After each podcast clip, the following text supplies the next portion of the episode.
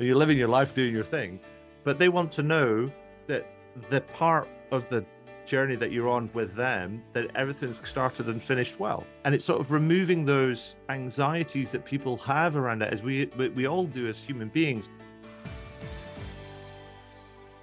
Hello, hello, and welcome back to another episode of the Master Your Business podcast.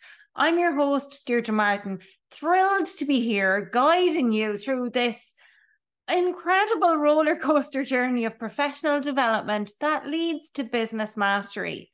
Our mission here is to keep our focus firmly on you and your growth, you and your needs as we unpack the intricacies, the complexities, the trends and strategies all within the crazy world of business.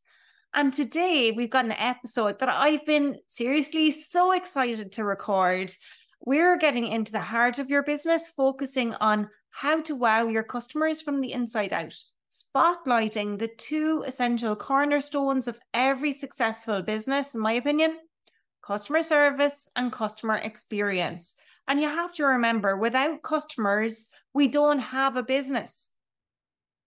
Our business does not exist without customers. Now, before I get into the episode, let me ask you to keep an open mind. And here's why. Back in 2014, I studied customer experience management. And let me tell you, it was nothing short of a life altering revelation. And I mean that. I went into it not with a closed mind, but with thinking, I've 16 or 17 years of experience in customer facing roles. I've had customer, you know, service training or whatever. I'd worked in call centers, I'd worked in bars, restaurants, banking, I had worked in news agents, you name it. And I thought, okay, there's not much more I'm going to learn here, right? But wow, was I caught off guard in terms of the depth and breadth of what I actually didn't know. And that experience has led me to be here recording this episode today. That's what I mean by life altering, right? The realization that I had then is why I want you to keep an open mind when you listen to this episode. But here is a simple reason why. Customer experience is a lot more than what most people think it is. And that might seem so simplistic, but let me explain what I mean somewhat, right? Customer experience is actually a multifaceted domain it's not always tangible, but it's so multifaceted that it goes typically far, far beyond the really obvious stuff. And that's what we're all about exploring today. And I am ecstatic to introduce you to one of our expert guests for this episode. This is somebody I really idolize, I look up to in the world of customer experience, and somebody I've heard speak at different events. And I can't believe this guy is appearing here on this episode today, and that is Adrian Swinscoe. Uh, Adrian has been described as an experimental CX thought leader and visionary. His illustrious career spans over 25 years, having helped grow customer focused businesses, both large and small. And Adrian is the best selling author of not one book, but actually, he's written four but the amazing book, How to Wow, it's 68 effortless ways to make every customer experience amazing. This book has influenced an awful lot of what I do day to day with my clients. But he's also written the groundbreaking books, Punk CX and Punk XL. His clients have included powerhouses like Apple, Sky, Now TV, Philips, and many more. I'm sure you recognize those brands right? And today he's here on my humble Master Your Business podcast to share his invaluable insights with, with me and with all of you who are listening today. And without giving it all away in this intro part, let me just say to you stay tuned for the full episode because Adrian generously shares the secret sauce to wowing your customers by things like nailing the basics, but it's understanding what those basics are. And they may not be what you think they are. And it's finding out how to alleviate customer anxieties by identifying and bridging the gaps. But it's how to figure out what those gaps are. That's the thing, right?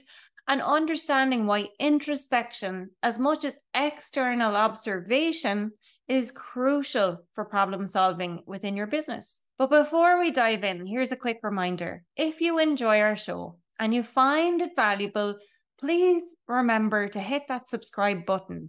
Give us a rating. Let us hear what your thoughts are by leaving us a review. Your feedback is our fuel. It helps us continue to bring the insights and experts that can truly elevate your professional journey. All right, let's let's chat to Adrian. Let's go. Adrian, it's fantastic to talk to you. Uh, we're here today and we are talking about all sorts of things related to customer experience. Um, your your credentials precede you in your um, in terms of the books you've written, I love the book How to Wow Customer Experience. Um, but why don't you, for my listeners and, and people watching us, give a little bit of background yourself? And later on, this is going to be an episode on the Master Your Business podcast. So I'll do a proper intro later. But for people watching or live streaming now.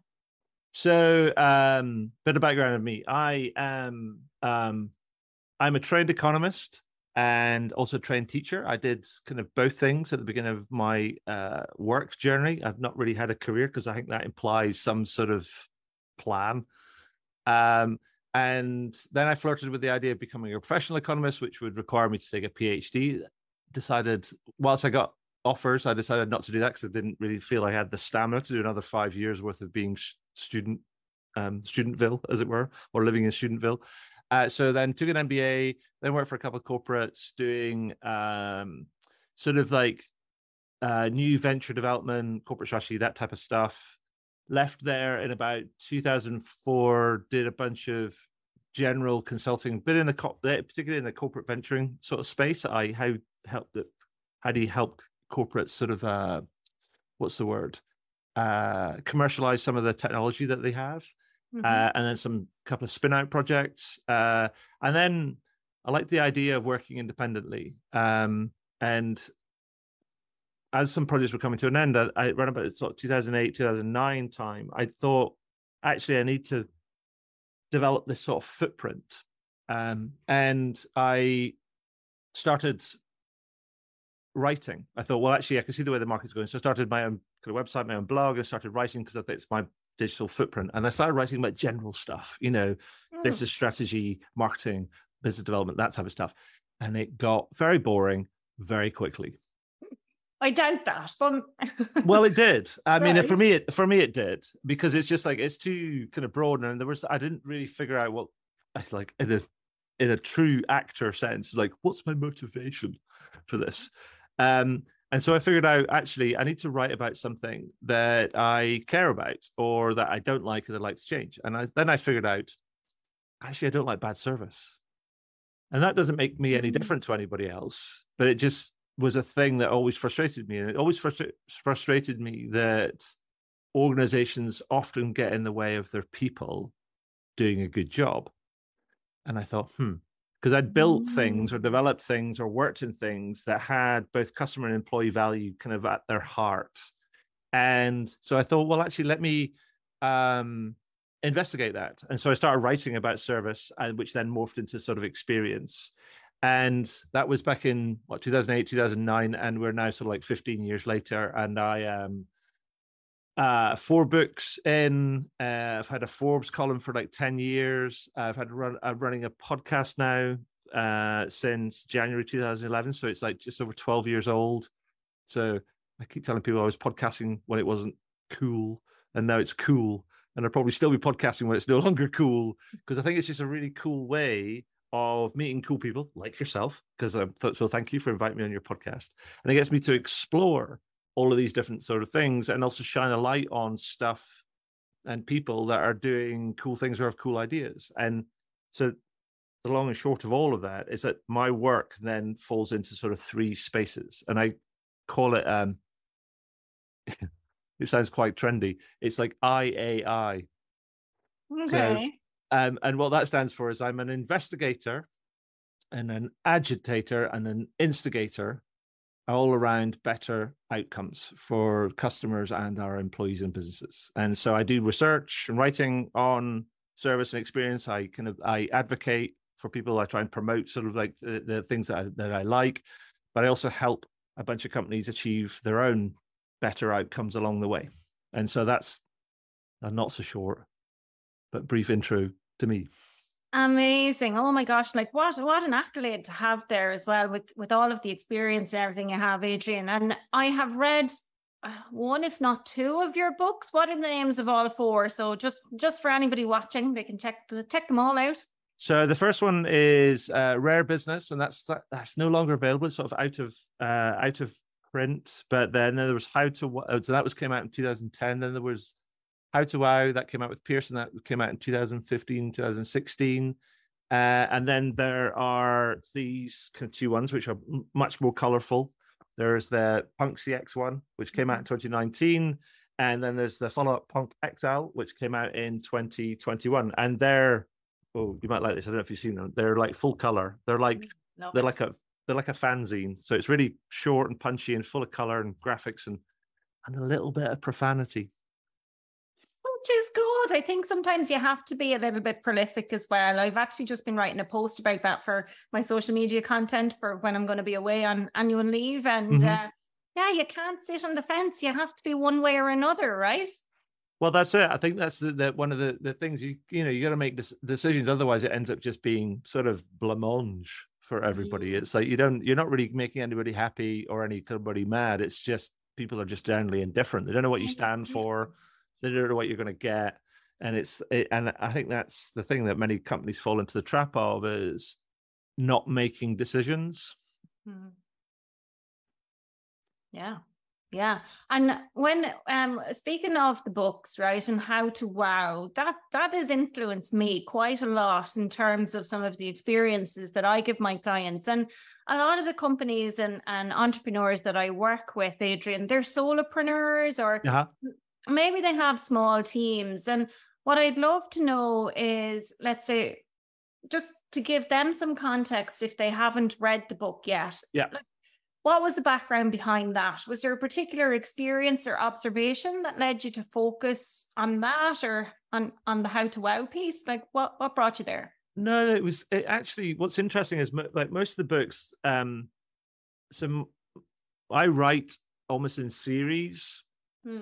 And so I kind of see things, you know, and I just I, I, write and explore sort of like stuff, and it all kind of comes out in this, you know, it's like a hose pipe, dribbling hose pipe over the course of kind of the years.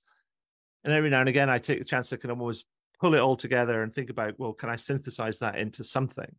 And the how to wow is just a was a process of synthesizing a whole and updating and and adding to and kind of reformat formatting sort of stuff there I had been writing around about for for a while, and it's sort of repackaging because it's I mean, it's kind of crazy to think that people will be following you ad infinitum, as it were. And so repackaging and synthesizing up in in a way that makes it more more and easily consumable made a lot of sense. And so the how to wow was Uh, was that just a synthesis? But it's also based on research and stories and case studies and interviews and just psychological insights and you know things that people have done that have just been very straightforward but very clever like for example one of my favorite stories from that comes from a guy that re- set up this firm called big ass fans in the states they have a brilliant name. And I've spoke to Carey Smith, the founder and CEO, recently. He's he subsequently sold the firm and he's moved on. But one of the things that they did, which I think is brilliantly simple, but really powerful, was that Kerry employed this guy called Dave Schultz to, and he said to him, Look, I pay your salary, but you don't work for me. You work for our customers. Love it. And you, I want you to go out and talk to our customers and find out what they like, what they don't like, what needs changing, what needs improving, all these different things, and bring it back into the business, and we'll kind of we'll make those changes. And they did that, and they ended up building a team around it. So most people these days would default to sending out a survey but that makes it really impersonal well they were really interested in making that kind of that you know that personal connection with people and to show them that they're really listening and that they're willing to expend effort on their behalf to try and make their experience better. So they did that and they they built a team around dave to do that. Now that business grew fivefold over six years. It went from a $35 million business to a $175 million business primarily, according to Carey, by doing that thing and doing it consistently well and just building on it and learning from it and and feeding all the, the, the stuff back into the uh, the business and making changes. And they learn about things around how they package things the sort of instructions that they, they send uh, the ordering kind of process like how they you know how easy it was to assemble some of their equipment. It, from beginning to beginning to end and it just impacted the whole business. And i think I keep telling people that story, and I first spoke to Carey about that. I think it was back in 2014, so nearly 10 years ago. And I've never heard of a business that's repeated it. Wow. And and I think the reason why is it's hard work. Yeah. And, and let th- me ask a question though for the business, big ass fans, agree, epic name. What is the story with the uh, with the size of the business at that stage? Like, what did that business look like? Is that something that the people watching or listening to this podcast episode later is that something they could apply? Were they in the startup? Like, tell us more. Yeah, yeah, sure. So I mean, so they're quite an established. They were quite an established manufacturing business. They had like thirty-five million dollars worth of turnover. Mm-hmm. So they're not an insignificant business. No.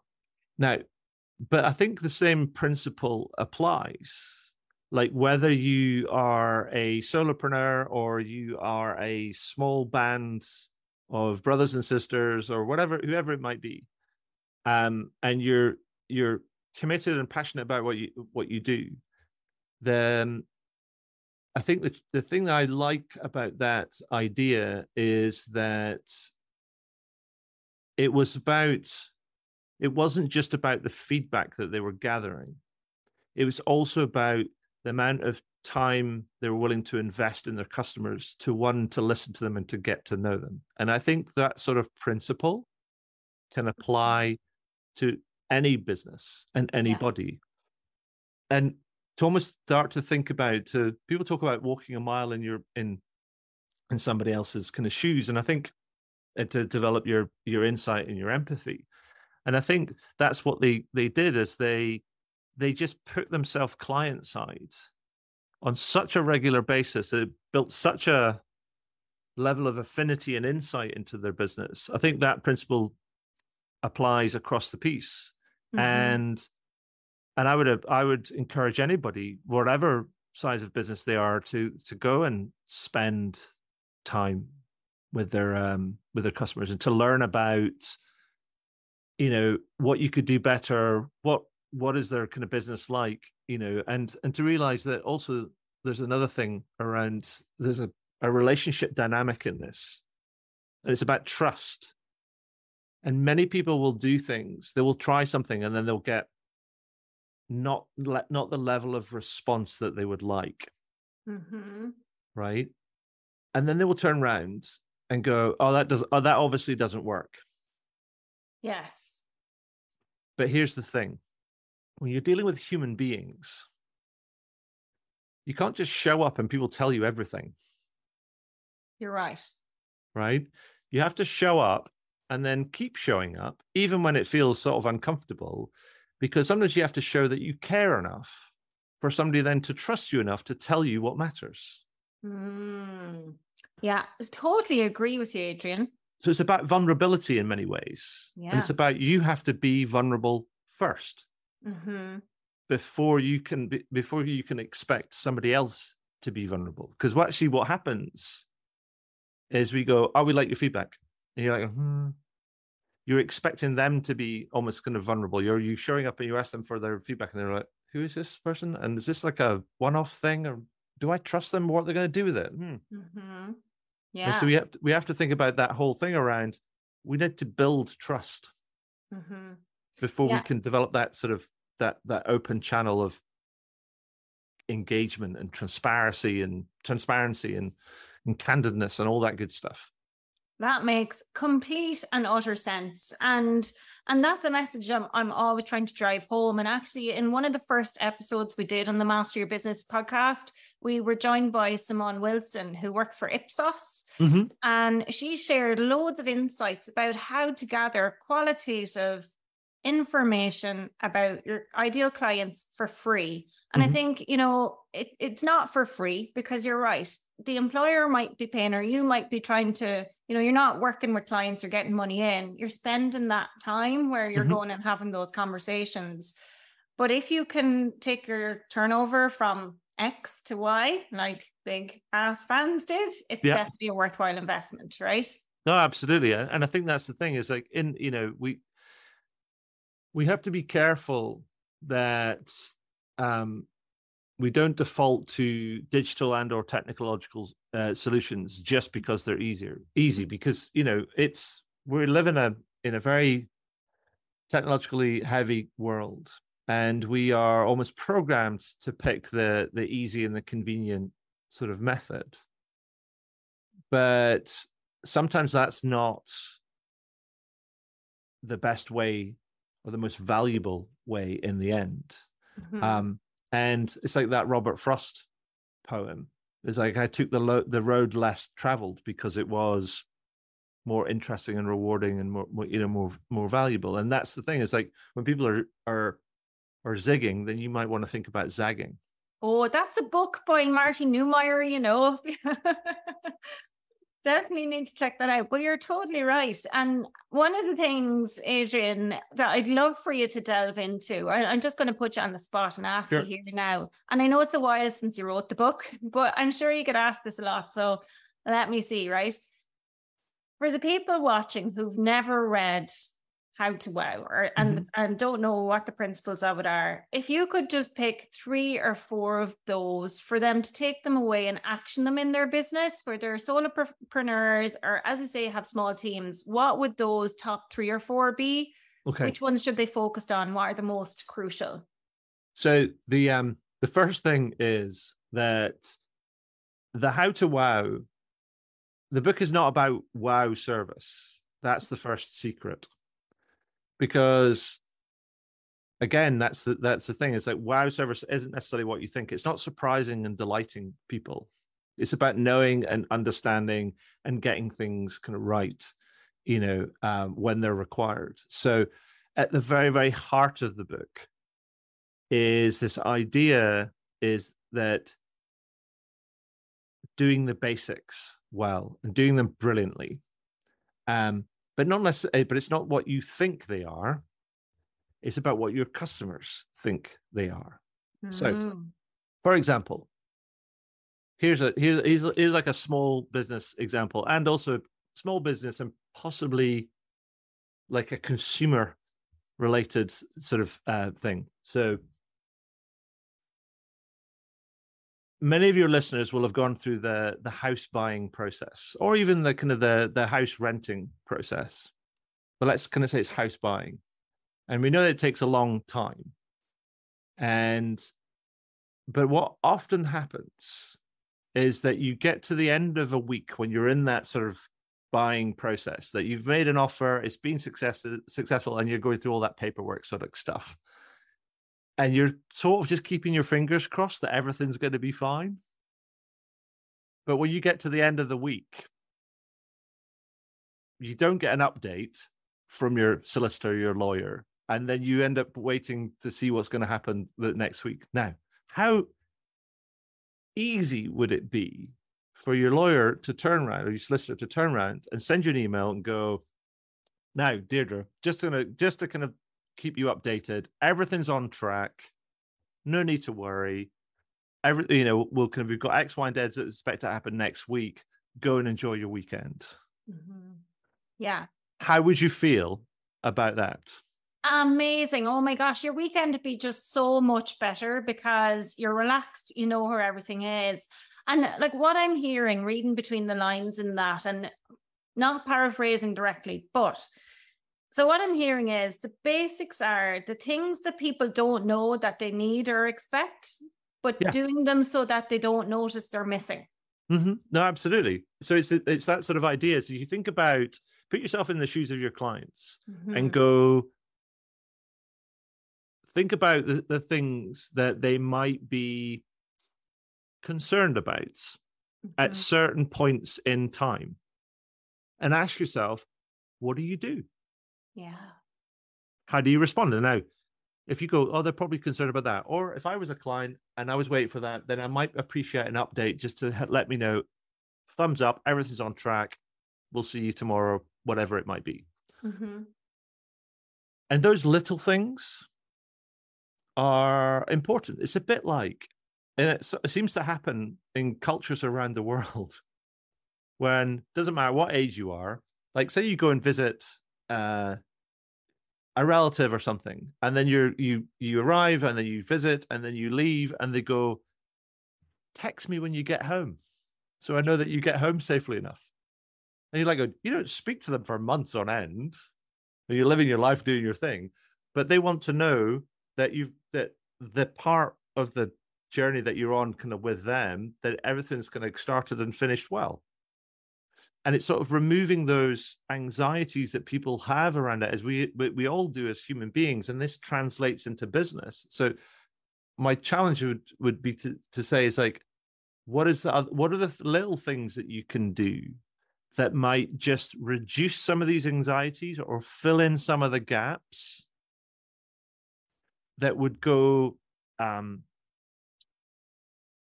a small way to sort of building the relationship because a lot of that so a lot of the time it's we can learn from our own experience in relationships.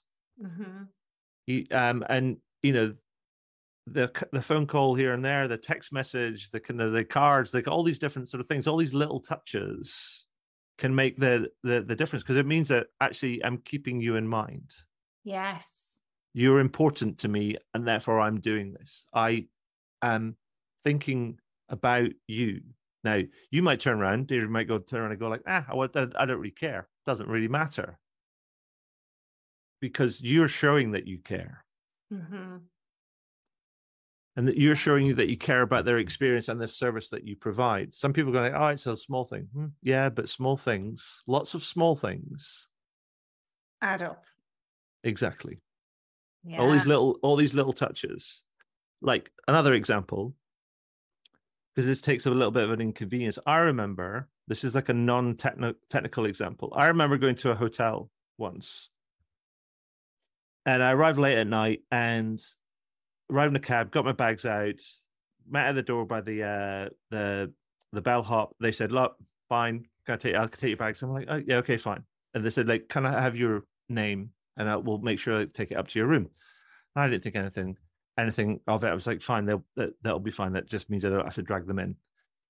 And then I walked up the stairs and down the, the uh, in, into the reception. And when I got to the um to the desk, the person that was on the on the on the reception just slid a form in front of me with a pen and said, "Good evening, Mr. Swinscoe. All I need it's late. I'll get you straight up to your room. Here's your room key. Need a signature here. We'll get all the passport and everything else in the, in the morning." I'm like going, "What? It's magic. Yeah, I love that. That's so simple. The use of your name. Uh, because the bellhop had taken the things and then phoned the reception. Mr. Swinson was coming into this, have all his stuff ready. Amazing. I love that. The simplicity of it, but the impact is powerful, right? Yeah, absolutely. And I think there's opportunities to do a lot of those sort of things in mm-hmm. in any sort of business but how you communicate with people, how you keep in touch with kind of people, all these little extra things. It doesn't need to be extra in that it's like a bunch of flowers or a little chocolate on a pillow or any any of this sort of this sort of thing. It's just about sometimes the basic stuff. The basic mm-hmm. stuff that we know as human beings are is important, and they're like really nice to nice nice to haves.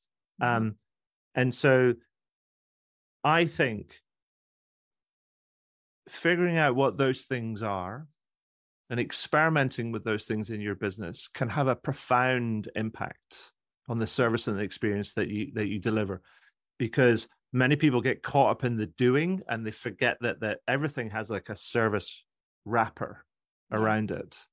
And so i think those things are important and but the thing is we we skip over them often and and don't give them enough importance Yeah, that makes total sense. And I mean, I, I'm even picturing back to that lawyer solicitor prepping the work for somebody's home purchase, but maybe just so caught up in the doing, engaging with the other solicitor that they're like, yeah, I'm working on it. They forget to communicate that to the client. Yeah. Yeah.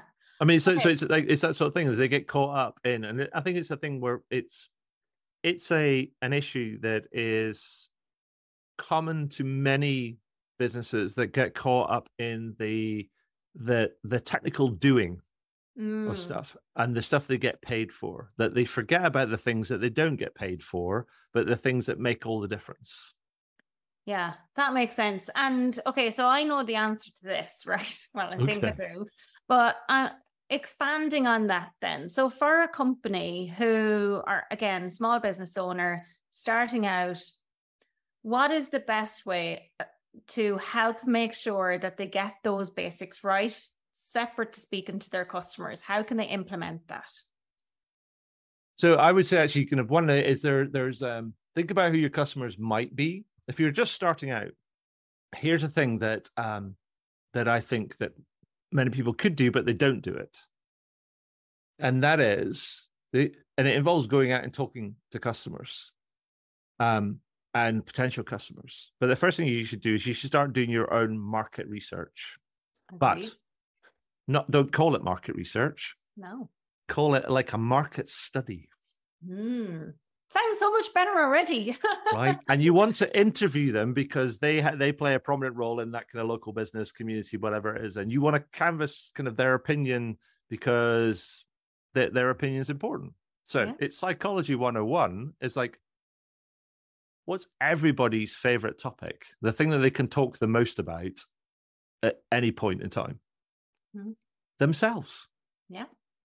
And so if you go and say, I'd like to, you know, draw on your, you know, your expertise, if you may, and I'm going to put together, I'm going to do all these different things, have a plan, I'm going to interview all these different sort of folks and talk about what you do and some of the challenges and pull it all together. And then you're willing to share it with them kind of afterwards. So they get this a broader view. So it's not just them, it's like a broader view some of their, you know, their peers and other people in the in the in the um, in the marketplace, then what you end up doing is you end up getting a chance to have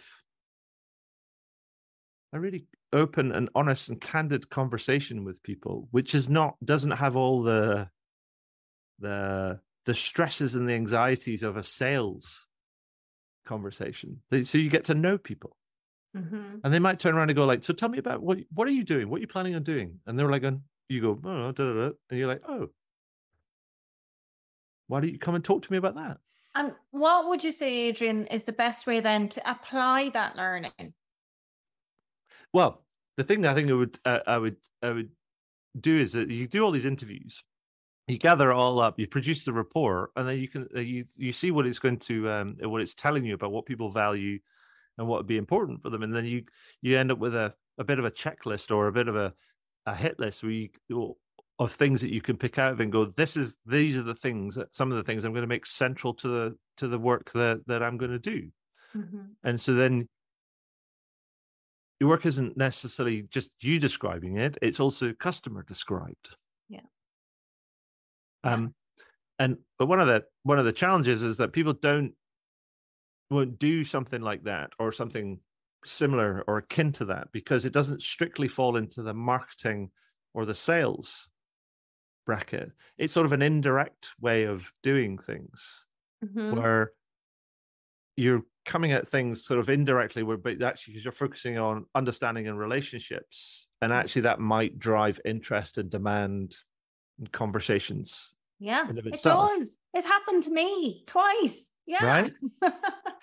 I'm always encouraging people to do that. I encourage people to do that at, at the start of a brand strategy part because there's mm-hmm. no point building a brand until you're clear on your customers and their pains, needs, wants. What do they pull their hair out and lose sleep over? Is is you know that's what you're trying to figure out. And if it's the things that you're doing, well, that's not good. You know, mm-hmm. sure. Um, so it's figuring out what would make them pull their hair out and make sure that you don't do that in your business, right? Yeah. And and is there anything else on that then that they can do to apply all of those learnings and, and make sure they're really getting those basics right? Um, well, that's a good question. I mean, I think the thing that um, the one thing I would say is that um, you don't. I mean, like know your own mind um, is what I would say. Is that because uh, a lot of people get caught up within this this idea that they have to do all these things that other people are doing. There feels mm-hmm. like it's a playbook. Yes. Where, oh, I have to do this, and I have to do this, and I have to do this after this, and I'm like, mm, do you really? Mm. Um, and so decide kind of what what you want. I mean, I think that the, the the, the best thing I would say that you that, that I would suggest people kind of do is envisage and imagine kind of what it is that you want to create.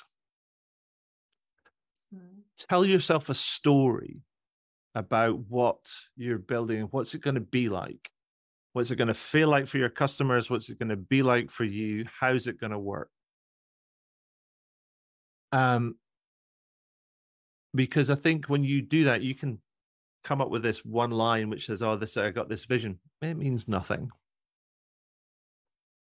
It means nothing until you take it down to that level where you're actually starting to describe how things work in practice. Yes. Was it feels like what you're going to do in order to do that like for example i'm really lucky in that i set on i set out on this journey that so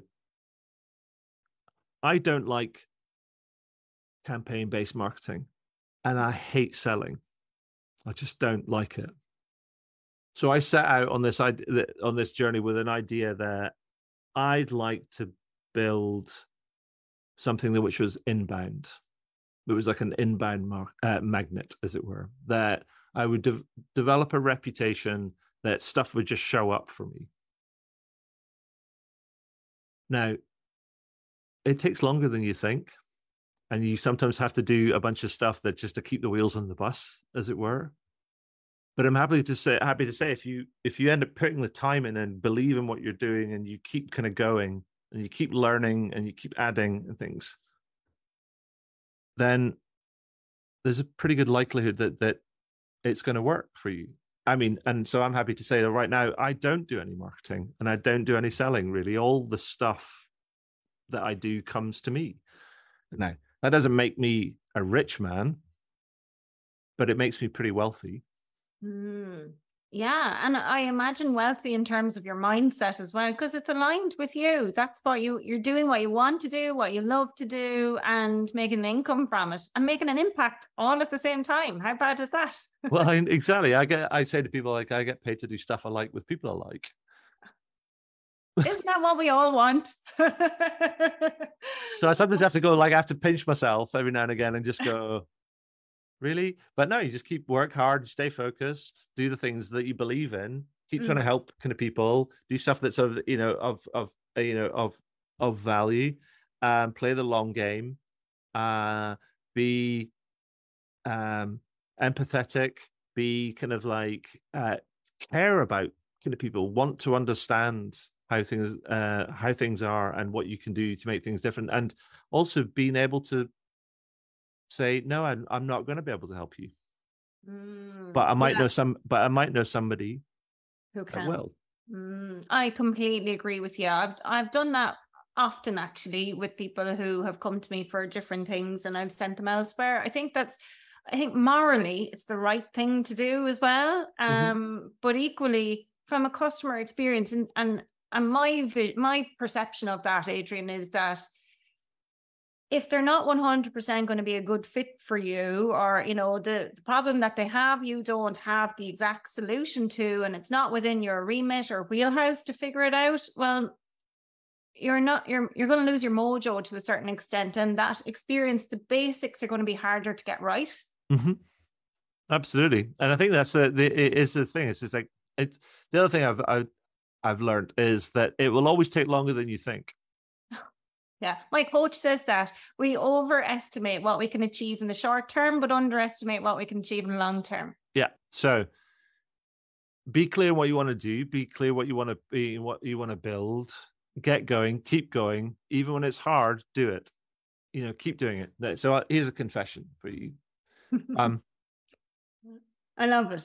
I find writing really hard sometimes. Mm. So almost like nine times out of 10, it's a hard process for me. It feels really masochistic. It feels like I'm like whipping myself with the birch twigs. Every now and again, you have an idea and it's like, okay, done, it's done, it's out.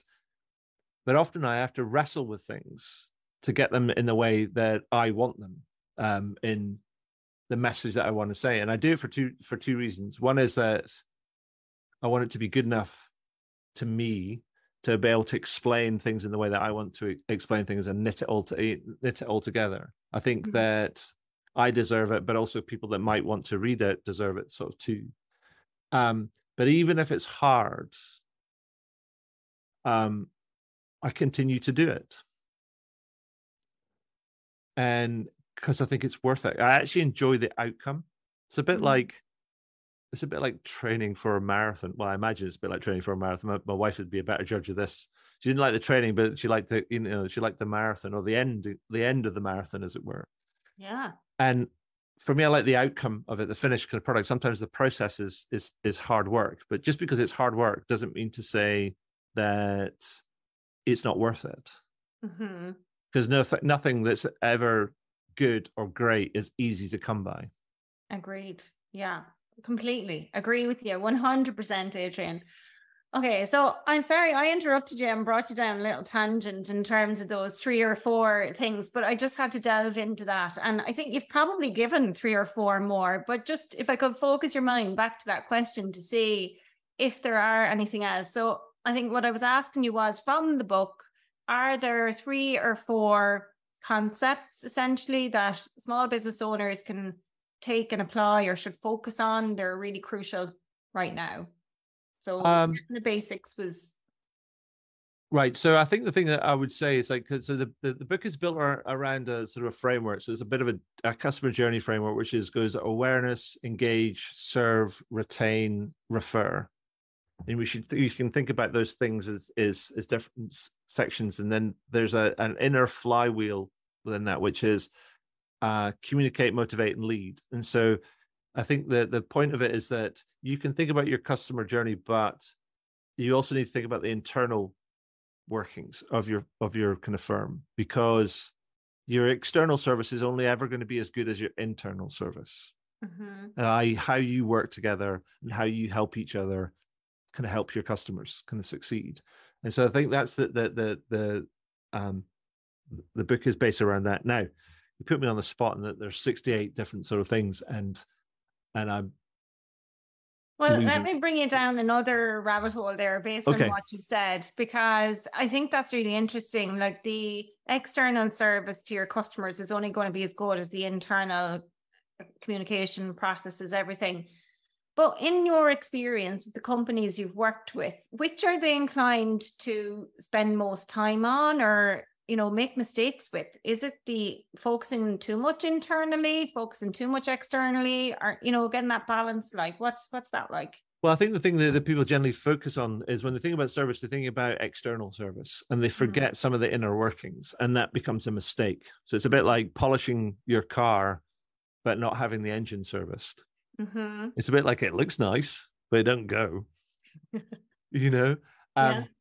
But the other thing I was going to say, actually, really, particularly for a, a smaller business audience, um, one thing I would I would say that around that sort of that journey around sort of awareness, engage, serve, and then retain and refer, the bit right at the end, referrals. I that's really important for smaller businesses, particularly solo entrepreneurs. Yeah. Um, now, here's the thing I would I would say to them is that yes, you want referrals, you want to generate testimonials, you want referrals, you want introductions, you want all of these different sort of things.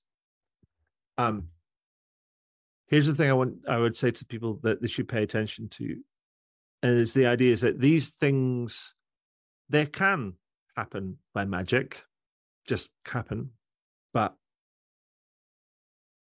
if I if you ask most people like could you how would you refer somebody to somebody else's business? Most people would be like hmm, i don't know. Because it's not necessarily as easy as we think it might be. Mm-hmm. so sometimes if you want to generate referrals or you want to generate introductions sometimes you have to think about well how can i make it easy for that person to refer me or to introduce me or kind of whatever it might be. Sometimes you need to just equip them or you know give them the materials and the knowledge and the understanding uh, you know they do rather than just going oh it'd be great if you could refer me to a couple of people. And go like well how? Mm-hmm. Or who? Uh, and who? Exactly.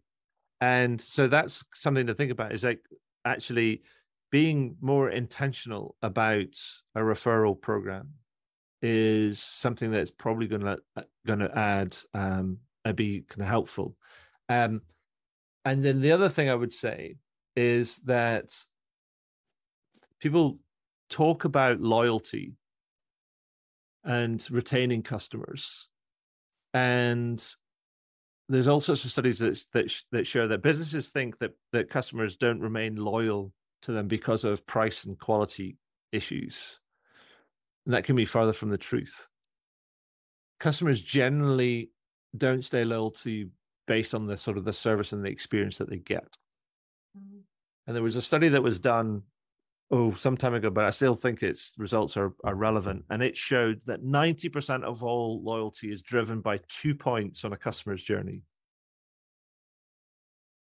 And it splits sort of like what it's about 50 40 sort of thing. And 50% of the initial loyalty is driven by what happens around when somebody buys something. Mm-hmm. Now, if you think about that from a psychological perspective, that makes sense because actually, when we're spending our money and making a decision Yeah. about something, we want to feel good about it. We want to feel right. We want to feel that we've made the, the right sort of choice, Yeah. Right. No buyer's remorse. Right? So that's kind of like the thing. So think about that. So that's getting that right, Mhm. making that better could drive a lot of a lot of loyalty. And then the the remainder, say 40, 40, 40 45%, whatever, um, of the the the remaining 40 45% of the kind of the uh, the of the 90% comes from is driven by what happens when things go wrong Mm. Because as human beings we understand that things happen things go wrong. And one of the things we don't like as human beings is we don't like risk and uncertainty and disappointment and failure and all these different things. And so when we stumble we want somebody to catch us. Mm. to take away that risk. Problem is is most people when they think about refer uh, think about loyalty and stuff they think about rewards programs. Yeah.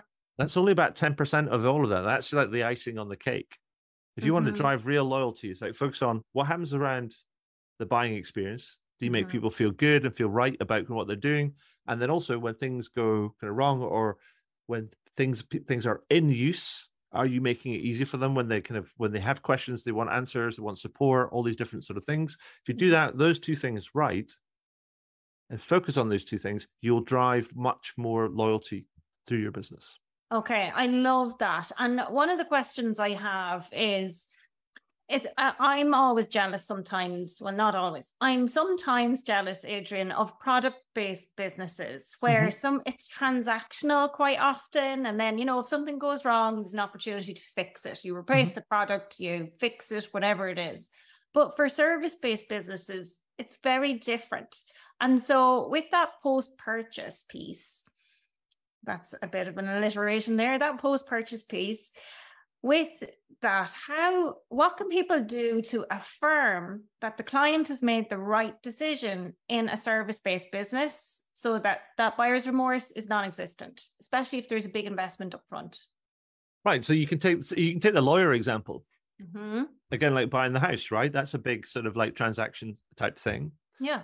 And one of the things that we kind of that we forget is that um, if it's a service based thing, so whether it's an accountant or a lawyer or kind of whatever it might be, generally we don't really understand and have no way of knowing or judging how good a how good of a lawyer or an accountant or a tax advisor or an investment advisor you are. Mm-hmm. We don't. We look at reputation. We go, ah, it also seems, good, but we don't really and we don't really have the ability to measure kind of quality or understand quality. Mm-hmm. So we measure people's expertise in the things, uh, measure people's expertise not by our understanding of the things that they're expert in, but the things that we're expert in. Okay. I.e., for example, it could be how you answer the phone, what your reception looks like, how you word your emails, how often you update me, kind of what your if you're a restaurant, what does your bathroom look like when you're kind of in having you know having a meal? What is the kind of what is the booking process like? All these little things, which is you would think are not central to what you do to your service, but all those other things. Mm. But uh, even on the kind of the product side of things, I would say that even product businesses are they ignore the service side of things as well because actually you buy a product, but somebody's got will have a journey with that product.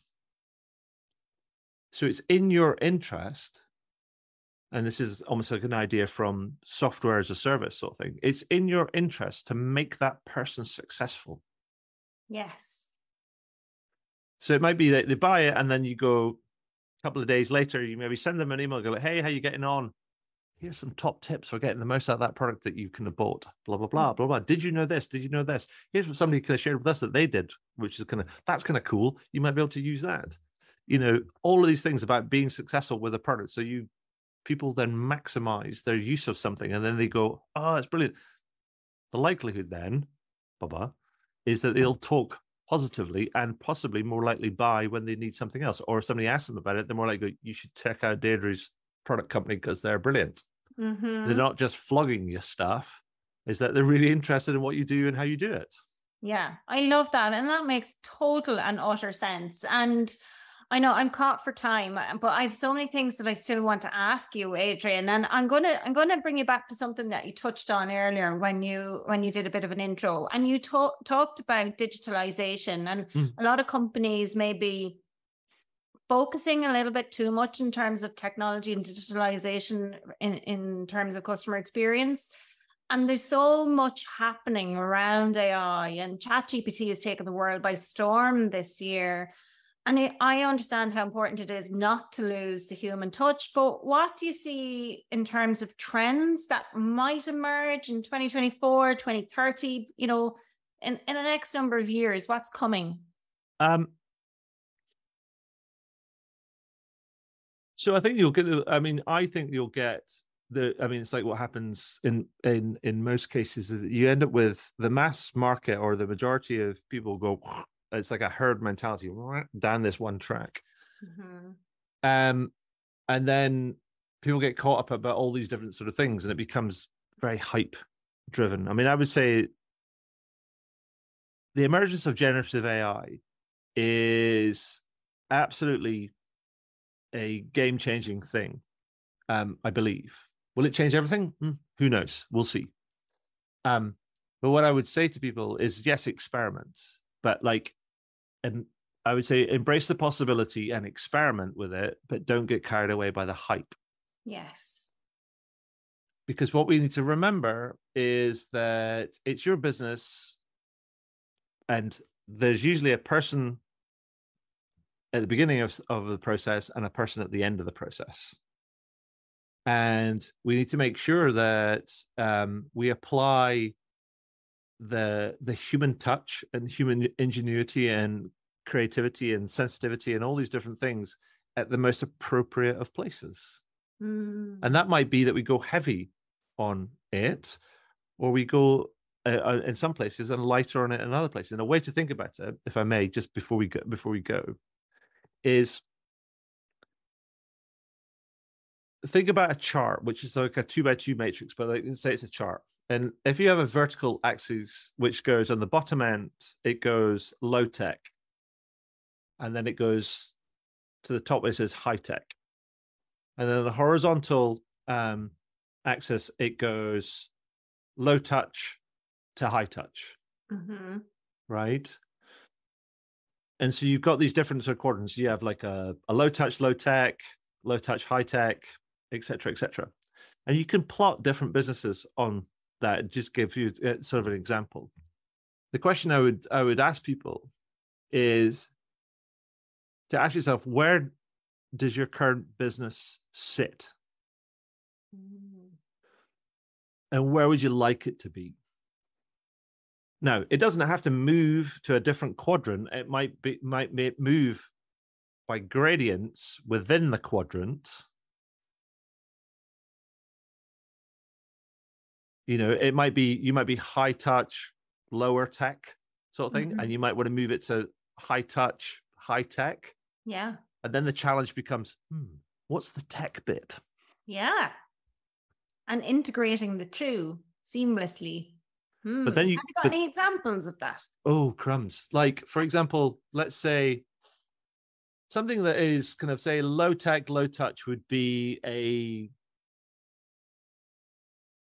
So you get like a farmer's market, which is a self serve fruit and veg kind of uh, veg stand. And they got like, got the baskets and the bags and everything else. And you just go, help yourself, knock yourself out.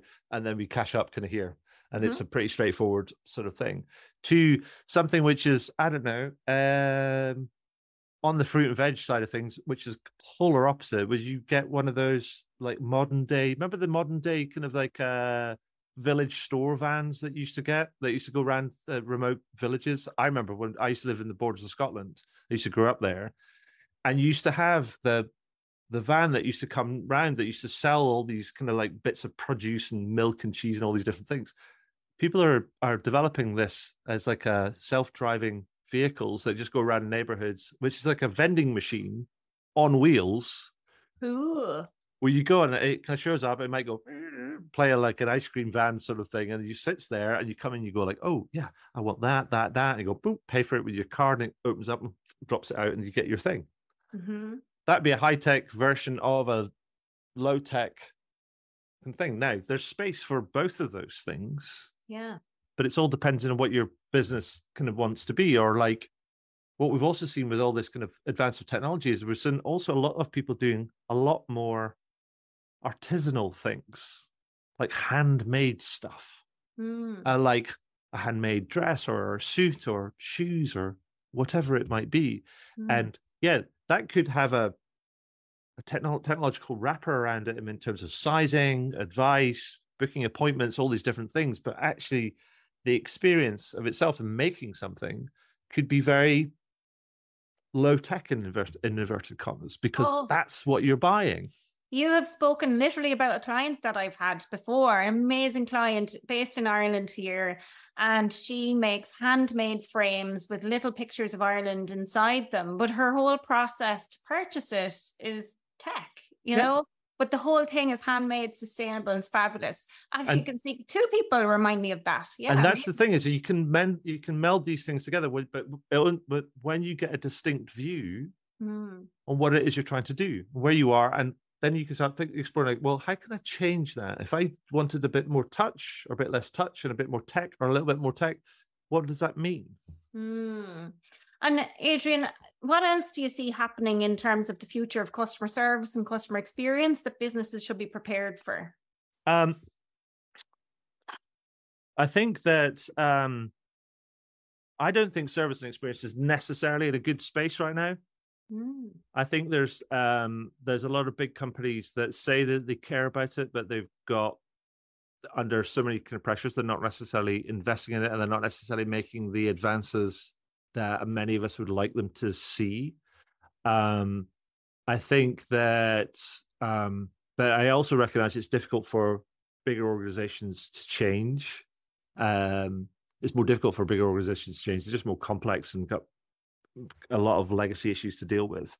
Um, and therefore, I think that what we'll see is if larger organizations don't um, get their act together, we'll see more new entrants disrupting kind of the field because here's the thing service and experience matters and it matters even more when things are tight and people's budgets and purses are under pressure Mhm. um, and so I think we'll still see a time where we'll get we'll we'll still see innovation, we'll see disruption, we'll see kind of many um, of these established brands still getting knocked off their perches and stuff. And so there's room and space for smaller businesses to do good things if they get things right and they do things with enough heart and commitment and care.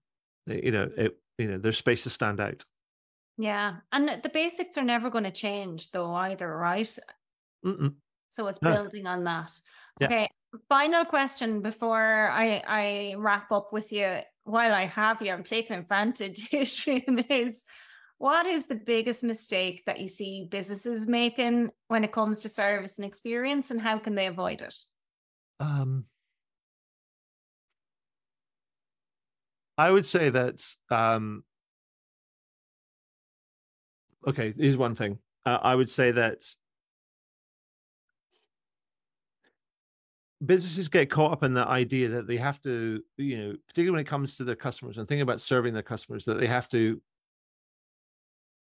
keep adding things to it, like adding channels, like well, we need to be on social, or we need to have a chat bot, or we need to kind of this and that and the other, all these different things.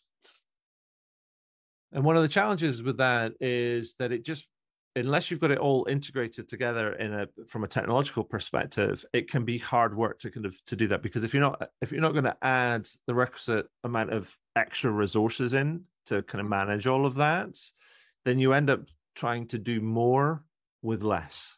You sort of dilute dilute your business. Don't you? dilute, you're diluting your Yeah. diluting your um your resources Mm.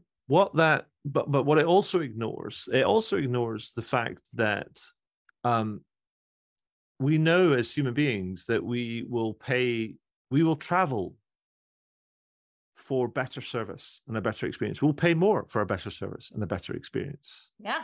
and we do this in the physical world. Hmm here's the thing is that we will also do it in the digital world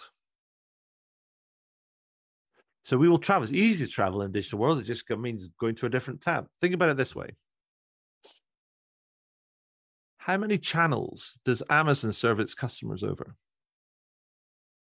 Gosh. Well, they have, as in omni-channel, so they have website and app, right? Just two? That's it? Yeah.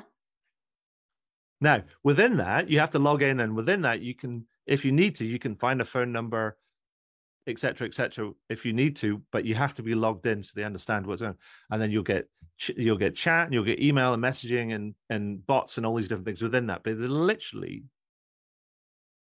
managing everything over two channels Hmm. And so the businesses that are complicating it, what other ones are they adding in? well they're kind of what they're doing is that you, you, you know the, the interesting thing about amazon amazon's going sets its stall out and goes here's what we do here's where we are if you want it you can you can do it. Oh by the way you have to be logged in so we understand what's going on all of the time Mhm. if you want to buy it. So as soon as you log in they have got all of your order history and everything else. As soon as you reach out to them go hey Jen, da, da, da, da," it's all there in front of them. So they're controlling it. They're setting their stall out saying this is this is it.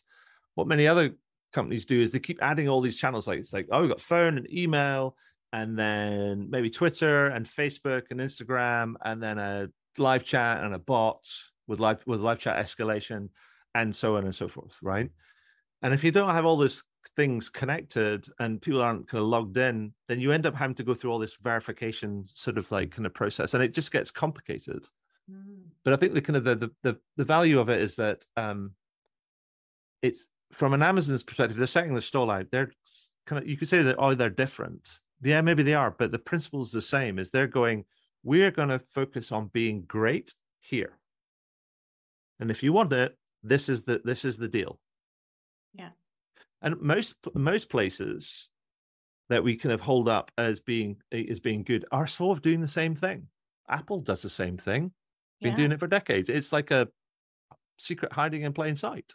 Mhm. You got Yeah. like they got the website, you've got the uh, you got the store, and you got their app. Mhm. That's it. Yeah. You're so right. And yeah. So how can they avoid making those mistakes? Just keep Well, it simple. keep it simple. Think about the, the idea is that um, there's a principle that says if you're adding a chat, uh, if you're adding a channel, adding something to your business, then you're automatically adding complexity to it. Mm. So maybe the challenge is is if you're adding one thing, if you don't want to add more complexity to your, to your business, think about two things that you can take away. Oh, I love that. And actually, I've recorded an episode that, as we record this, has not gone live yet, but it's with a simplicity strategist about how to simplify your business. And it's not just about the channels and all of those things, but it is about that complexity and the offers that you have and, you know, where you're showing up. She does talk about that. And it's kind of like decluttering your desk and your business and all of the things. And it makes total sense, especially when you say that. And I mean, because who doesn't aspire to be like Jeff Bezos or, you know, Well, maybe not right now because he seems to have taken kind of um he's taken up kind of bodybuilding and wearing kind of cowboy hats and kind of aviator shades and kind of wearing cowboy boots. So and and turning him into into like a you know a space junkie, but you know that's another another kind of episode perhaps. But the um, another episode entirely. I think that, but it's just a principle. You might say that's just too hard. We need to add this on because this is this is us just expanding our our suite, and you're like going, that's fine. But the principle still stands. Is Mm. that we sometimes add things without thinking about the the unintended consequences of the addition of things, and we get drawn and get led by what other people are doing rather than um, deciding kind of what it is that we want to do. So again, I go back to that kind of point around what's the vision that you have of uh, you know of something. Like Mm. for example, say for for example, like First Direct Bank in um in the UK is a primarily a um they're a telephone based bank, and then they had you know and then they had a website. And the website was informational to start with. Then they de- started to develop the capability, and but they they still handle a lot of their stuff by phone because they Mm. know that that's important to them. Um, and so I think it's it's that so being very clear about what you what you stand for and what you you know and and what you want to do, and then make sure that the things that you add to it doesn't take you away from that, yeah. but you add Or you retain the kind of the the human touch where it's appropriate, where it adds value, Mhm. it adds connection, it builds engagement. But then think about how you can enable that and support that with technology around it. So I you don't need the human touch in place necessarily in, in some places it doesn't fit, Mhm. but the other places you might do. I love that. I love that because there are things you can systemize and automate, but the human touch, there's so much to be said for that. And I think what's interesting about that too is like Google changed all of their algorithms coming into 2023. And two of the biggest things that they looked for are authenticity and relatability. And no amount of tech can really help with those things. Sure, they can't. hmm Yeah, and and sure, and particularly when you add in that sort of generative AI piece, Mm. and you've got this idea that people are going to be are going to be um, generating a slew of um, AI generated sort of content and stuff. Now, are the tools capable of spotting AI generated stuff? Yeah, sometimes. Um, and they'll get better at it, but I think the uh, the this is Google's kind of game. They're they, they you know they have the the personnel and the technology that are going to that's going to keep them in front of them. They are they're they're trying to find stuff that which is individual and different, as you say, authentic and engaging and um and and and provides value. Um, I think it'd be an interesting. Um, it's going to be interesting kind of next couple of years with that whole that whole space but um i would say that with the technology is- and things is that don't be led by the technology i think be um experiment learn about it be informed about it but Mhm. in the end, it's your business and your customers, and the technology is only a tool. It's not the answer. I love that. Technology is only a tool, it's not the answer. I will be quoting that from here on in, Adrian. Thank you. And several other bits that you've shared today. Thank you so, so much for joining me today live on an impromptu live stream as well as the podcast. So uh, there have been some lovely messages in while we've been chatting, really insightful conversation. Uh, people have talked about, you know, what does somebody do if they're pulling their hair out but they're bald? um, that's that's quite funny. Thank you for sharing, Sean.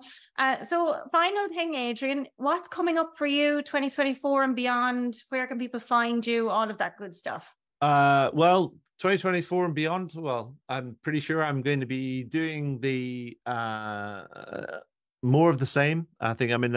I found my groove, and uh, I'll be doing more of my investigation and ad, uh, agitation and, and instigation of kind of better customer kind of outcomes. Um, I will.